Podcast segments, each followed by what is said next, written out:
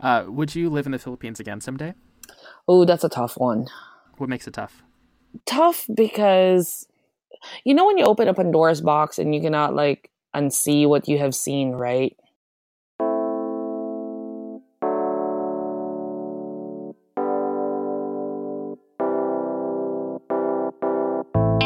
Hi, I'm Alan Montecillo, and this is Balikbayan, a podcast for Filipino Americans.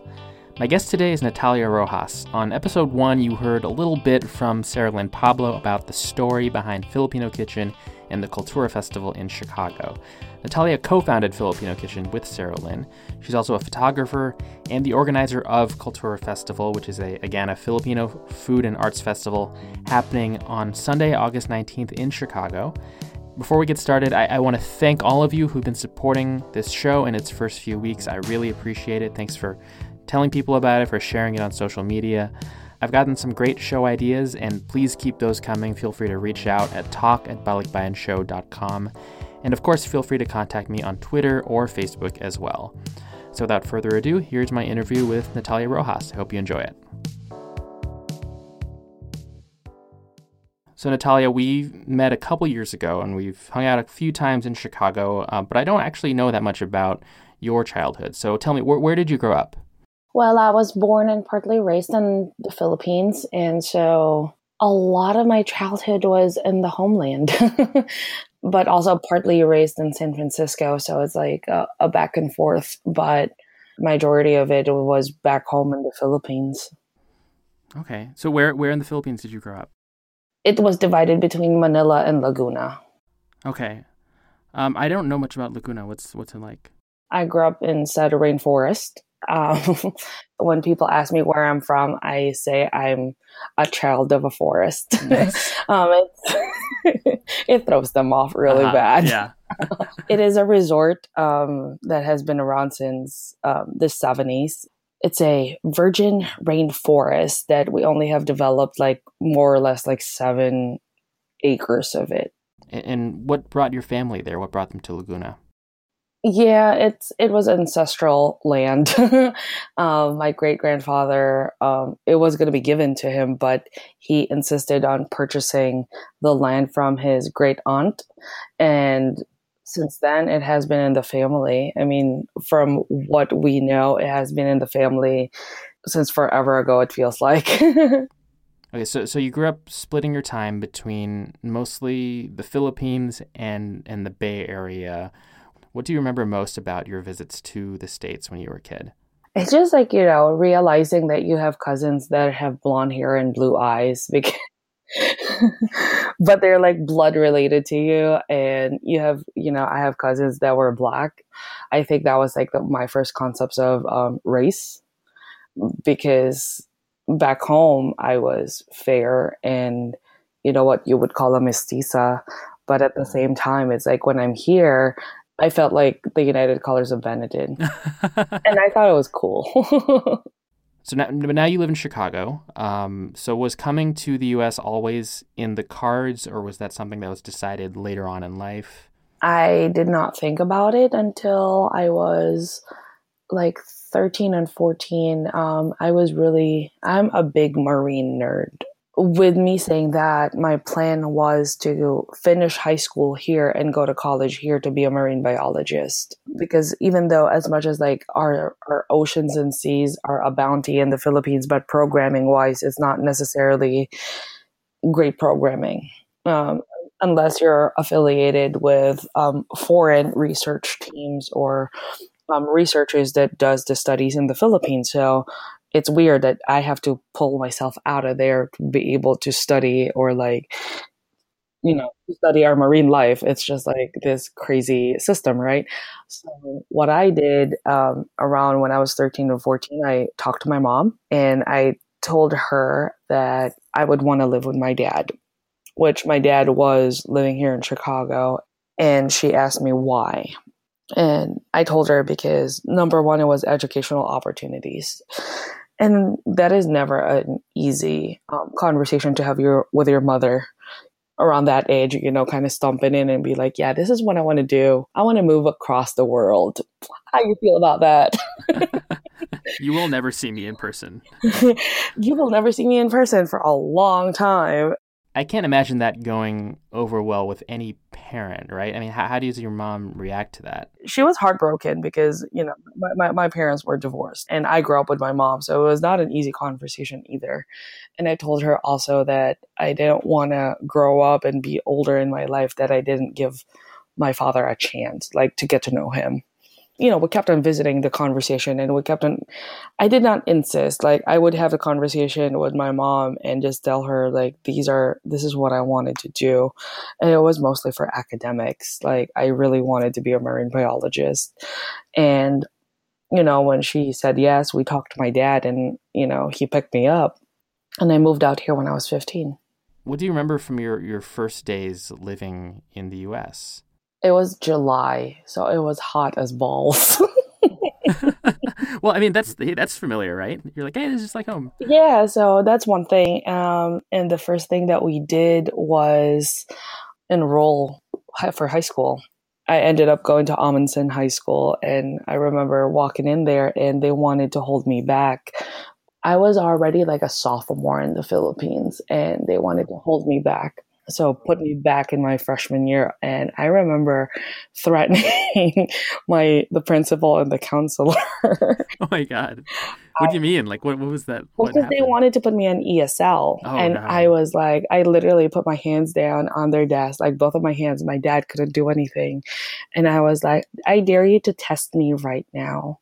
I can read write and speak better english than 90% of your student body. And they were like fuck. and so they gave me the test and I aced it, so I didn't have to do ESL. Then I fought for them to either retain me at sophomore or or move me up to junior year. Because the only classes that I didn't have was driver's ed. So that would be the only sophomore class that I would have taken.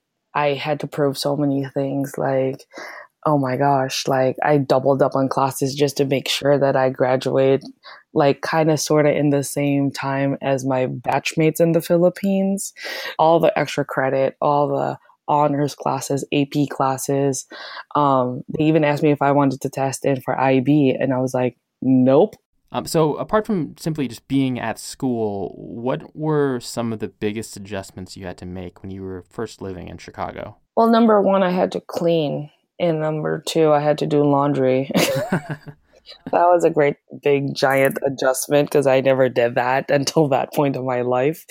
Um, okay, right, right. Because when you were in Laguna, did did you did you have domestic help when you were living in Laguna, or? I mean, I was privileged enough to do have a household staff. So having that privilege and acknowledging that, like, that was the tough adjustment part for me because when I was back in the Philippines, all I did was I went to school, I went home, I went out with my friends and with my family, and I was mostly focused on school. I didn't have to think about waking up and what am I going to eat for breakfast because my nanny already cooked me breakfast and my clothes are ironed and my lunch is set. I don't need to think about those things when I came here, those were the things I needed to think about. I needed to wake up an extra half an hour to eat or to get ready. I had uniforms in the Philippines and here I, I can wear whatever I want. And that lasted like that novelty lasted like two seconds for me. it was an adjustment that I needed to balance helping out with household chores, like as minuscule as cooking rice and you know, one time I was just so into my homework and that was the first thing I do when I go home is do homework. And I forgot that my dad told me to make rice when I got home. And he yelled at me and he got mad at me. And it's like I felt so hurt at that moment in time. But at the same time it's like I get it. Like they were tired from work. Those were the the difficult adjustments for me. So I want to fast forward a little bit. And, and this is a question I asked Sarah Lynn as well I want to fast forward to the time right before Filipino Kitchen started. What what was going on in your life during that time? At that point, I was a preschool teacher. I know, right? What a jump. um, I just came back home from the Philippines um, after my quarter life crisis. Uh, I went home and I was praying and meditating to like what life will bring me here. And then I came back here and I got a assistant, like a floater, like a teacher's assistant job um, in a preschool. Then I worked my way up and like took some certifi- certification classes to be able to become a preschool teacher. Then I transitioned into being a nanny because my dad was sick, so I need a flexible, um, flexible schedule. So I've heard Sarah Lynn's version of how Kultura started, and I know it involves some version of like the two of you getting together, writing down your biggest dreams on really big sheets of paper, and, and one of them was a huge Filipino food event. And then it kind of, all I know from there is that it kind of just happened actually. So Kultura is in year four now. Does that version of events square with what you remember as far as kind of like the origin story goes? That was oh my god that background story about Kultura was even crazier than what you just said. Um, it started earlier that year of 2015 we were in california and another filipino food festival had happened and some of the participants of that particular festival were asking, you know, what would you do if blank? Because at that point, I was also doing a side hustle with another local food company in Chicago that I was working Lollapalooza, Riot Fest, Pitchfork, Bonnaroo, like all these different festivals, being a food vendor. So they were asking, it was like, you have events experience and you know, what would you do if like they were throwing scenarios at me and I was like, well, I would do this and I would do that. And then we were overheard by somebody who is part of a media group. And he was like you know what? We we have some money and like if you put and we need to break into the chicago market you know we'll back you up if you do this. And i was like wait what? Sarah was in the bathroom literally like for two minutes. And i turned around and was like guess what bub? He was like what we're throwing a festival. And yeah, uh, we threw we put it together in seven weeks. so one by one, we asked some of our friends for a dinner date and told them about this idea. And at that point, everybody was like, "Yeah, sure, we're we're we're in." And after that, like, so that took a while to like build a team, right? So that's how it started. It's, you know, a lot of people like, eh, we joked around about Filipino kitchen having the culture of yas because when people ask us, hey, do you want to do this? We're like, yes. I mean, that's what both of you also said when I messaged, when I reached out to both of you and said, hey, I want to do this podcast too. It seems like you both had that already, but that's kind of, you've developed that even, even more over the past few years as you've done more and more stuff. Yeah, because like by the end of the day, you know, especially us Filipinos, that we are known to tear each other down when all we needed to do is support each other and lift ourselves up, right? I didn't know we were known for that. Is uh, is that a thing? It's a thing. Yep, it's called crab mentality. Oh exactly. Oh, you can go down a freaking rabbit hole about this. I probably will. yeah. Um, it's basically. That's it. You're saying that it seems like you've also experienced that, based on what I'm hearing. Yeah. yeah, definitely. I mean, I have experienced it. I have witnessed it. I have. So it's a lot of these like it's microaggression and passive aggressiveness towards um, another Filipino, and it's normally you know done when you're seeing somebody who is like you know reaching a certain level of success you'll hear this like kind of whisper like whispers in the back goes like oh her ego got too big. She's like you know she used to be like this and whatsoever. And then like just characterly and like personally tearing people down. So that is what we're known for. One of the things. And sarah and i definitely wanted to like not be that way. We're going to take a short break. When we come back we will continue this conversation with natalia Roxas. Stay tuned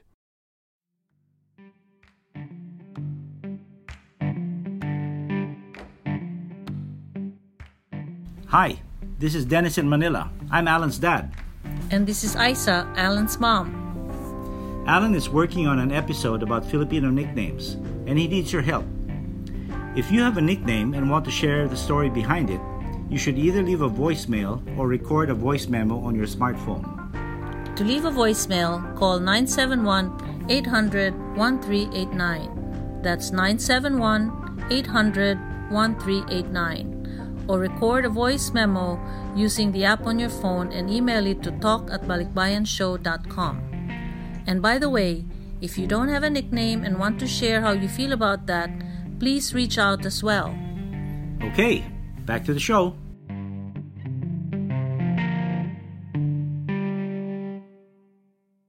I have these kind of questions. I, I don't have a name for this yet. Uh, it's kind of a Filipino lightning round thing of questions that I want to. I kind of want to ask most Filipinos I meet, but there's not really always a good way to work them into regular conversation. So I'm just going to ask you some of them right now, if that's okay. Go ahead. All right. Do you have a nickname? Yes. That would be either Talia, Nat, or, well, my sister calls me Nana. Is there a, a kind of a nickname that your family calls you? It depends on who you speak with. If you speak to my brother, he'll call me ta- uh, Deanie Weeds. I know, very weird. Okay. But my other nicknames, I will not disclose that to the public. Okay. Fair enough. I understand. I think that's enough Um, nicknames. Ube or mango? Mango. Well, mm, ube. Uh, both. I know it's an unfair question. It's an unfair question, but ube. Okay. Uh, how do you feel about karaoke? Uh, mixed feelings. I mean, all I think about is my family. My sisters are really great at karaoke. And is that uh, Yep. mixed feelings? So just like when when you think about your family and karaoke, it's like, yeah, I don't know. Well, mixed feelings because when karaoke's busted out, like, oh man, it's like a choir. Like everybody sings like and it's like songs so, uh, some songs that are just like hella embarrassing to songs that you just like even though it's embarrassing just embrace it just you're with family So, Were you raised Catholic? yes Would you still call yourself Catholic now? i have not been calling myself a catholic for a long time so nope All right. Um, so on a scale of one to ten, one being non-existent and ten being fluent, how would you rate your uh, mastery of Tagalog? a 10 You spoke it growing up. Yep. I mean, Yeah. half and half. I even I got better speaking Tagalog when I started community organizing Oh, interesting. because I was being made fun of my um or my American accent when I spoke Tagalog. So I made So you got you got better at it when you were in Chicago. yep. Huh. I know, right? Uh, yeah, and of course the interesting thing about that is I feel like in the Philippines having an American accent is its own kind of signal. Oh yeah, itself. it's glamorous. Yeah, exactly. And you can't win. Nope. Not in this lifetime. Are there other dialects that that uh, are kind of relevant to your, your background that are kind of in your life, or is it mostly Tagalog and English? It is Tagalog and English. I mean, I can, I mean, I know like random words of like Bisaya, but that's basically like three words. Mhm. And so I do not qualify that. That would be a one on your, on your spectrum. uh, Uh, would you live in the Philippines again someday? oh, that's a tough one. What makes it tough? Tough because, you know, when you open a Pandora's box and you cannot like unsee what you have seen, right? Every time I'm home, I'm very conflicted because like I live in this bubble. I can be in the forest and be okay. Right, like in, in Laguna, like the resort kind of Yeah. area. Yes. You know, provided for. There's water, there's food, there's shelter. When you're in the metro and you kind of like, you know, and this is possibly the community organizer in me that you always wanted to see and how to improve and like how to help or but also keep unconsciously recognizing that don't play the hero. That's why I say it's like that that's a very difficult question because do I want to move back and live there? Maybe a part of me does because a lot of the research that we do for Filipino Kitchen is based out there to understand food waste, understand culture, to understand a lot more of the nuance conversations. But at the same time, I know just because of my own family's predicament, I can easily be jaded and then I need to keep up with a certain facade. A certain facade. Yes, of like, you know, keeping up like kind of like, you know, keep keeping appearances in which to a certain extent then my time is not my own. If I do move out there, I'll probably like, you know, want to live in a very remote island.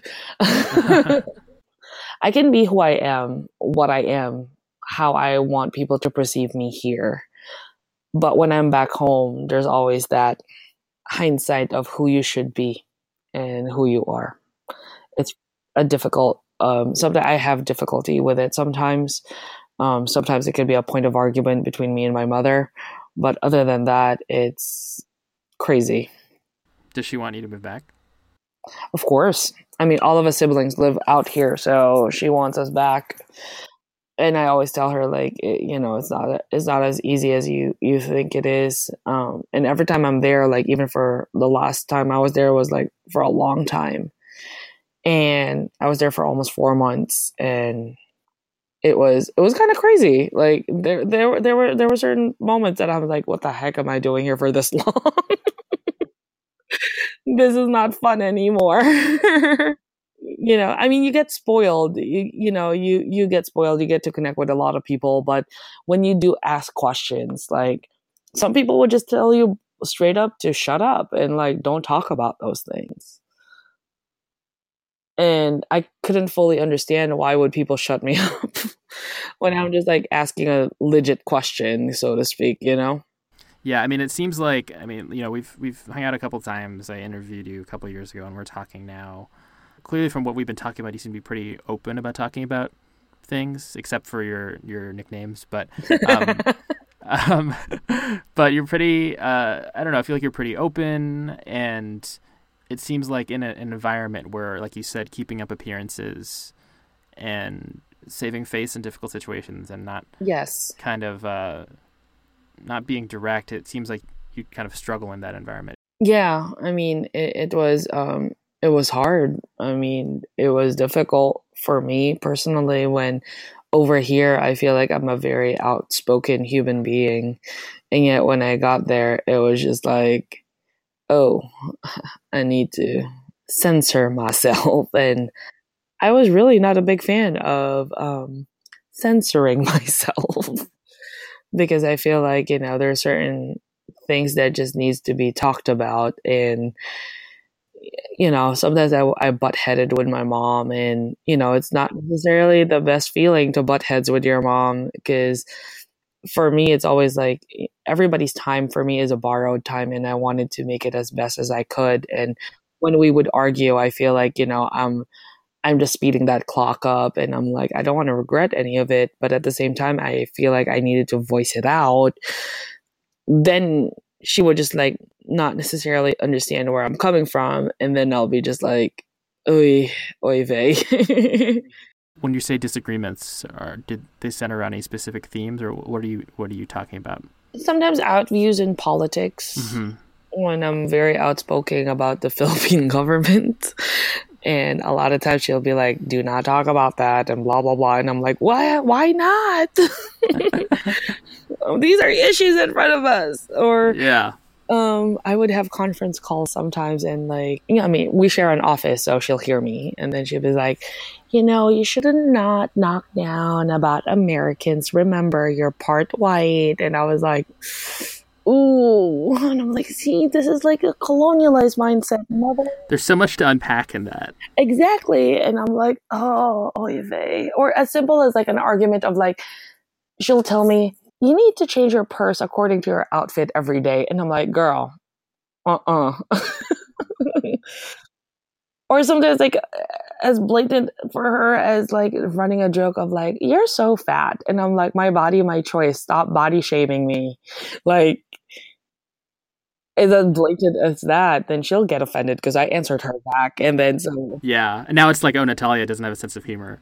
Exactly. It's like, then she tells me, like, I was just joking. And she goes like, well, I'm a heavy set woman too. And I'm like, well, make fun of yourself then, not me.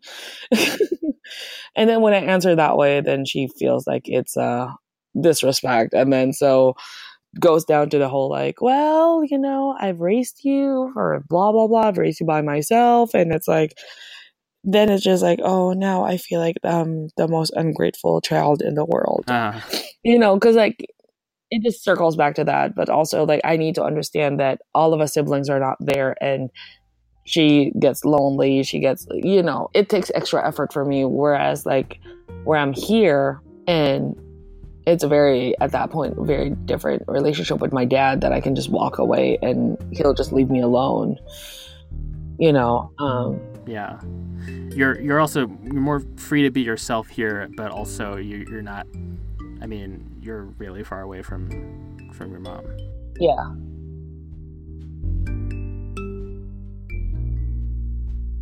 Natalia, thanks so much. Thank you so much, Alan. Thanks for listening to Balikbayan. That was Natalia Roxas. Uh, once again, Kultura Festival is taking place Sunday, August 19th in the Logan Square neighborhood of Chicago. Tickets can be found at filipino.kitchen. I believe they're $15 for general admission, 10 for seniors, 5 for students, and free for kids under 5. That does it for today's episode. If you haven't already, uh, subscribe on Apple Podcasts, on Stitcher, or wherever else you get your shows. You can also listen at balikbayanshow.com and find the show on Twitter and Facebook at Balikbayan Show. You can also send me an email. I'm at talk at balikbayanshow.com. Balikbayan is produced by me, Alan Montecillo. Theme music by RV Mendoza and Blue Dot Sessions. The show's logo is by Nicolo Pizarro. I'll see you all in two weeks, and thanks for listening.